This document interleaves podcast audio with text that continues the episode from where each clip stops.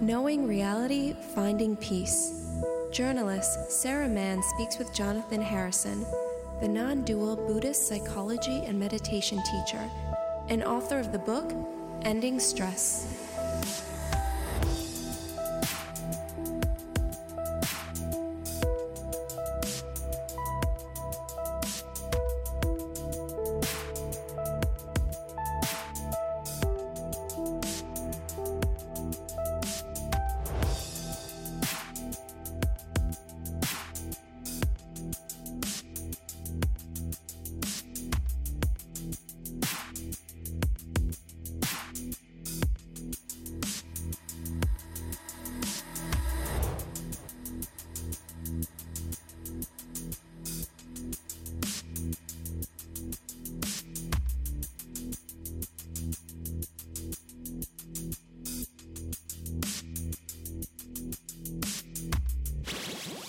We are on to quite an interesting subject, which I think is praise and criticism, how we react to them, if they're important to us.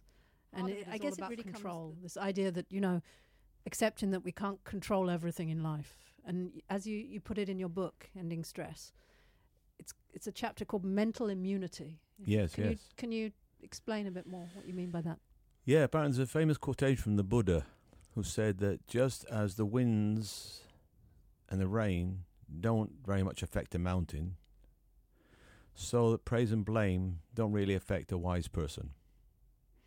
So let me explain the mechanism. I am not what I think I am. What I think I am is what psychologists call a self-image. It's how I think about myself, but I'm not that.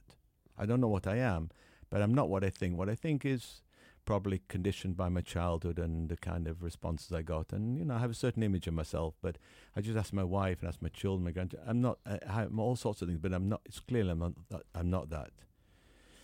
I'm also not what you think or what somebody else thinks. That's also an opinion. It's conditioned by your past. So, for example... It's very subjective, you're saying. It's a subjective reality. It may be you had an uncle who had glasses similar to mine, and he was really a bastard, and you just look at me, and you can't stand the look at me, and you don't know why. Right, I'm already reacting to you as if you were my uncle. Well, a kind of a transference, you mean? Or you maybe, you know, you had a friend who wore this kind of colour of shirt, and she was a really good person, and subconsciously you just see me, and you sort of feel comfortable. Right. It has nothing to do with me in either case. So I'm not what I think I am. I maybe don't know who I am, but I'm not that. I'm also not what you think. And if I get 10,000 people, including some experts in people and psychologists, I'm not what any of them think. But I am what I am, whatever that is. But it doesn't have a name. So what I'm interested in is praise and blame. Exactly. That's getting back to that, because these are big issues for us. If I, for example, feel self-criticism, I don't like myself, which is maybe the hardest form of criticism. It's not that I don't like myself. It's I don't like who I think I am. Once I realize that, then I don't know who I am, so I don't know whether to praise or blame myself. What about when other people praise and blame us? I mean, it's very easy in life. Some people actually find it hard to take praise and compliments. But in general, we feel quite good when somebody praises us. It's good job, you know, well done. Yeah, that's a mistake. Why? If you praise me, it comes out of your conditioning. You obviously like something about what I've done, and that comes out of your conditioning. Am I not allowed to tell you if I think you've done something well? Sure, but it's a good idea if I realize that anything you say, whether you like it and whether I like it or not, reflects the kind of person, your personality, and your likes and your dislikes and your background, your conditioning. It's how it is. That's how we all, that's the nature of human beings.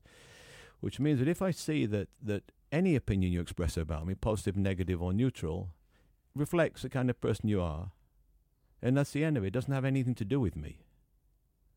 So then what I think of me or you has nothing to do with you or me, and what you think about him, it reflects our conditioning. Sounds very enlightened. At this point, I'm talking practical level. Once you realize this at a deep level, then you just find, I'm talking from my own experience, you find that what people say to you or about you is less important. Eventually it becomes unimportant.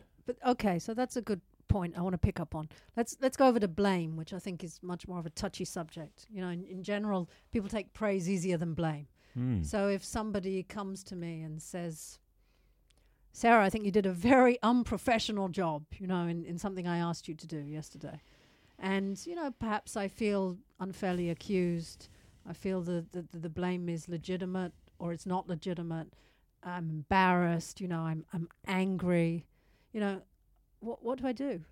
Well, for me, praise and blame are more or less equally dangerous, because if I'm blamed, obviously, I may react and I don't like it. Right. If I'm praised, then I can very easily become dependent on that, and then I'm anxious that the praise will go away. You might change your opinion. So either way, I'm in mental danger. So blame, for example, or praise, both are based on a misunderstanding, a very, very deep misunderstanding, which is, you mentioned it actually, control.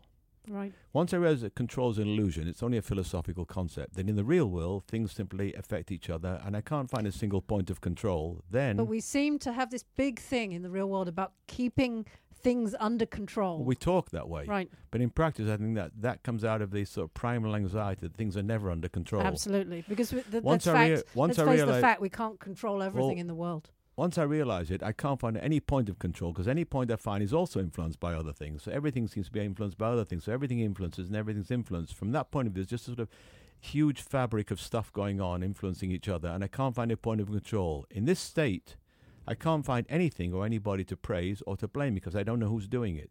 This is a place I find very, very relaxing.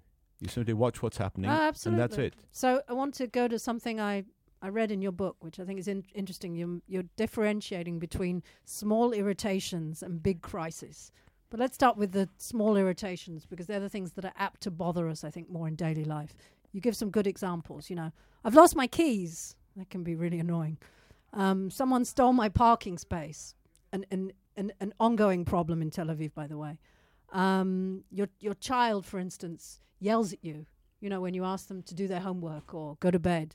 Or a very good example happened to me the other day. You make a cake and it doesn't rise, or in my case, it was all slimy on the bottom, you know, and it's this irritation. That's a real problem. That was a real problem. I mean, you know, my friend's kids ate it, but to give you an example, the husband said when he came in, "There's slime on the bottom of this. I didn't put enough flour in," and I was really upset. You know, it's like, couldn't you have just praised me anyway? Yeah. You know, why couldn't I accept that? You know. Why was I so irritated? I mean, I know I see some people getting in a terrible state when they lose their keys, which is on a daily basis. Yeah. Now, how do we deal with this? Well, I don't know. How do you deal with it? Well, I keep my keys in the same place. Well, they are, you see. You know, but I... So what are you asking me? Yeah, because I'm talking about all these people I see who are completely chaotic. They come into their home and they put things down and they can never find anything. And you go into their study and it looks like the Israeli army just went through it on a search and destroy mission. You know, so I'm saying, how do you deal with someone like that? When they say, you know, this is really irritating me, Jonathan. I keep losing my keys. It's important to remember the irritation is a psychosomatic, a mental, physical reaction. Right. So irritation is always in me. I once went to my teacher in one of these retreats that we did in the Alps, and in a break, and I saw he was sort of busy, and I said, Peter, I may disturb you. He said to me, and I won't forget it, he said, "You couldn't disturb me even if you tried." I was really insulted. And it took me a long time afterwards to realize that this was a great thing that he'd given me. Yes. He meant it mechanically. He meant that I can do whatever I like, but if there's a disturbance, it's in his mind. It's not that there's no meaning to the sentence. Absolutely. I disturb him. I do what I do, and he's either disturbed or not. Right. And he was actually teaching me at that moment. He was simply pointing out very accurately what was really going on. So if I realize the disturbance is simply, you know, hormonal, electrical reaction of my mind or brain or whatever, then, you know, the disturbance comes, disturbance goes, and there's no sweat. So let me ask you, you know, okay, forget about my cake, you know, and the keys. Let's go to a problem that must you know, parents tear their hair out about it every day. They have a young child and they ask them, you know, pick up your toys, go and get undressed and go to the shower, finish your homework, you've got to go to bed in half an hour. And the child just turned round and says, "No, you're a parent. You must have seen this. Is that possible? I've done it as a babysitter. Is that possible?" And so what happens? You know, people say this is a minor irritation, but I've seen parents, you know, melt down over this. If I get angry with the way my child's behaving, and it's easy to say, because to be a young parent is maybe a conclusion I've reached in over the years. It's maybe the hardest job there is, to be a young mother or young father. I'm not sure there is a harder job in the world. But having said that, If I get very angry with my son because he doesn't want to do his homework, I mean, it would be my grandson by now. But if he, if my son, for example, didn't want to do his homework, he wanted to go and play football, and he was insisting on that, and he refused to do his homework. You know, if I, make a boundary and say no or whatever, and that's important as a parent, and to the extent possible. If I get very, very angry, then I need to look into my own background and see where this anger is coming from, because only a small part, if any, is coming from him. Right. My anger is coming from a feeling that he shouldn't be doing this. Maybe he's allowing himself something I didn't allow myself, maybe, but the anger is coming from me. So in order to solve the problem of the anger, there's no point in looking at him. He's not the source of it. He's in the trigger. Right. I have to look back in. I have to go to a psychologist or look at myself or become aware of my own subconscious more, so it becomes more conscious and less subconscious. And then I'll find very quickly, I think, usually, what the real source of the anger is. And what happens as a result of that, I'm speaking from from my own practical experience, you suddenly find the anger arises, but it's not connected to him. And it's easier to... And then they say, well, it's as if you might be too hot or too cold, so you're angry. Or maybe you can make a compromise and you can say, you can play football for 10 minutes and then you have to do your homework. I don't know. But you'll behave more rationally, you behave more sanely, because you're looking at him and you don't see the anger as anything connected to him at all, even remotely. It's to do with me and the way I behave. So then you look at him and you're able to relate more realistically. So the book I wrote, Ending Stress, is really becoming more realistic so that you less react to what you think and you more react to what's happening. Normally we call that sanity or responsibility. So let's move on then, because I'm aware that we don't have too much time. We started with these small irritations, the cake that doesn't rise, the keys that are lost, the kid that won't do their homework, to what you call the big crises, because they're all interlinked. You give examples in your book. You lose your job, you get sick. Maybe your partner tells you they don't love you anymore and they're leaving you. Horrible situations. Your child becomes an alcoholic or a drug addict. Yeah, you're these things happen. And what do we do then? Well, you do whatever you do. You'll do according to your personality and your mental reaction at that moment. What I'm suggesting is that the more you learn, study with a teacher, practice every day, sit with like-minded friends, so that you begin to distinguish better between what's happening and what you think, then what you think will less affect you. So you're giving this, to make it practical, you're giving this, this group in Jerusalem. What if somebody got up and said, I'm in this desperate state. My husband told me he doesn't love me anymore. Yeah, those things happen. I'm sure they do. There are dramatic things sometimes and that's happen. That's it. But, let's face it, this is daily life. Yeah. What happens then in these groups? I don't know. If it happens, I'll let you know. Ask me next week and I'll tell you what happened. I'm sure it's happened before. Yeah, but each time it's unique. Different. It's unique. Yeah, exactly. I have no method, because any method I have is prepared in advance and doesn't relate to the real situation. But what about people in the group? What do they say? All kinds of different things.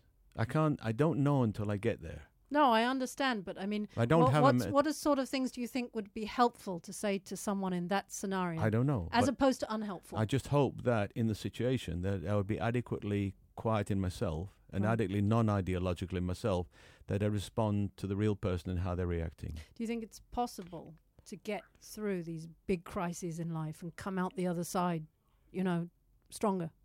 Absolutely. And how do we do that?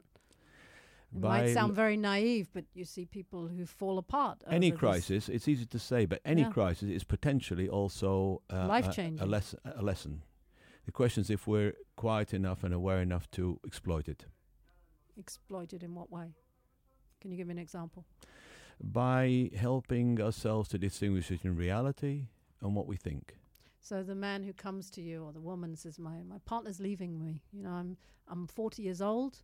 I've got 2 young children. My partner says, I don't love you anymore. I'm leaving you, maybe for someone else. And I'm alone and I'm afraid and I'm scared and I don't know what to do next. That for me is sometimes a bigger crisis for people than anything realizes, because you talked about foundations, but sometimes I think particularly with marriage, we believe that that's the foundation of our life, to raise our children within 4 walls, as somebody said, and when that all crumbles, it feels like nothing is left. The problem with that was the assumption that it's the basis of your life. Right. Because marriage and relationships are also fluid and they change and they move. Right. But sometimes I think, especially when people marry young, maybe it's a generalization, they they're not prepared for the practical problems that arise in daily life. No, and the fact that, as you say, life is very uncertain. So you get married, there's no guarantees. No, that's what they say. When a boy and girl get married, young boy and girl, the boy hopes that the girl will stay the same, and the girl hopes the boy will change, and they're both disappointed. And it's the great irony of life, isn't it?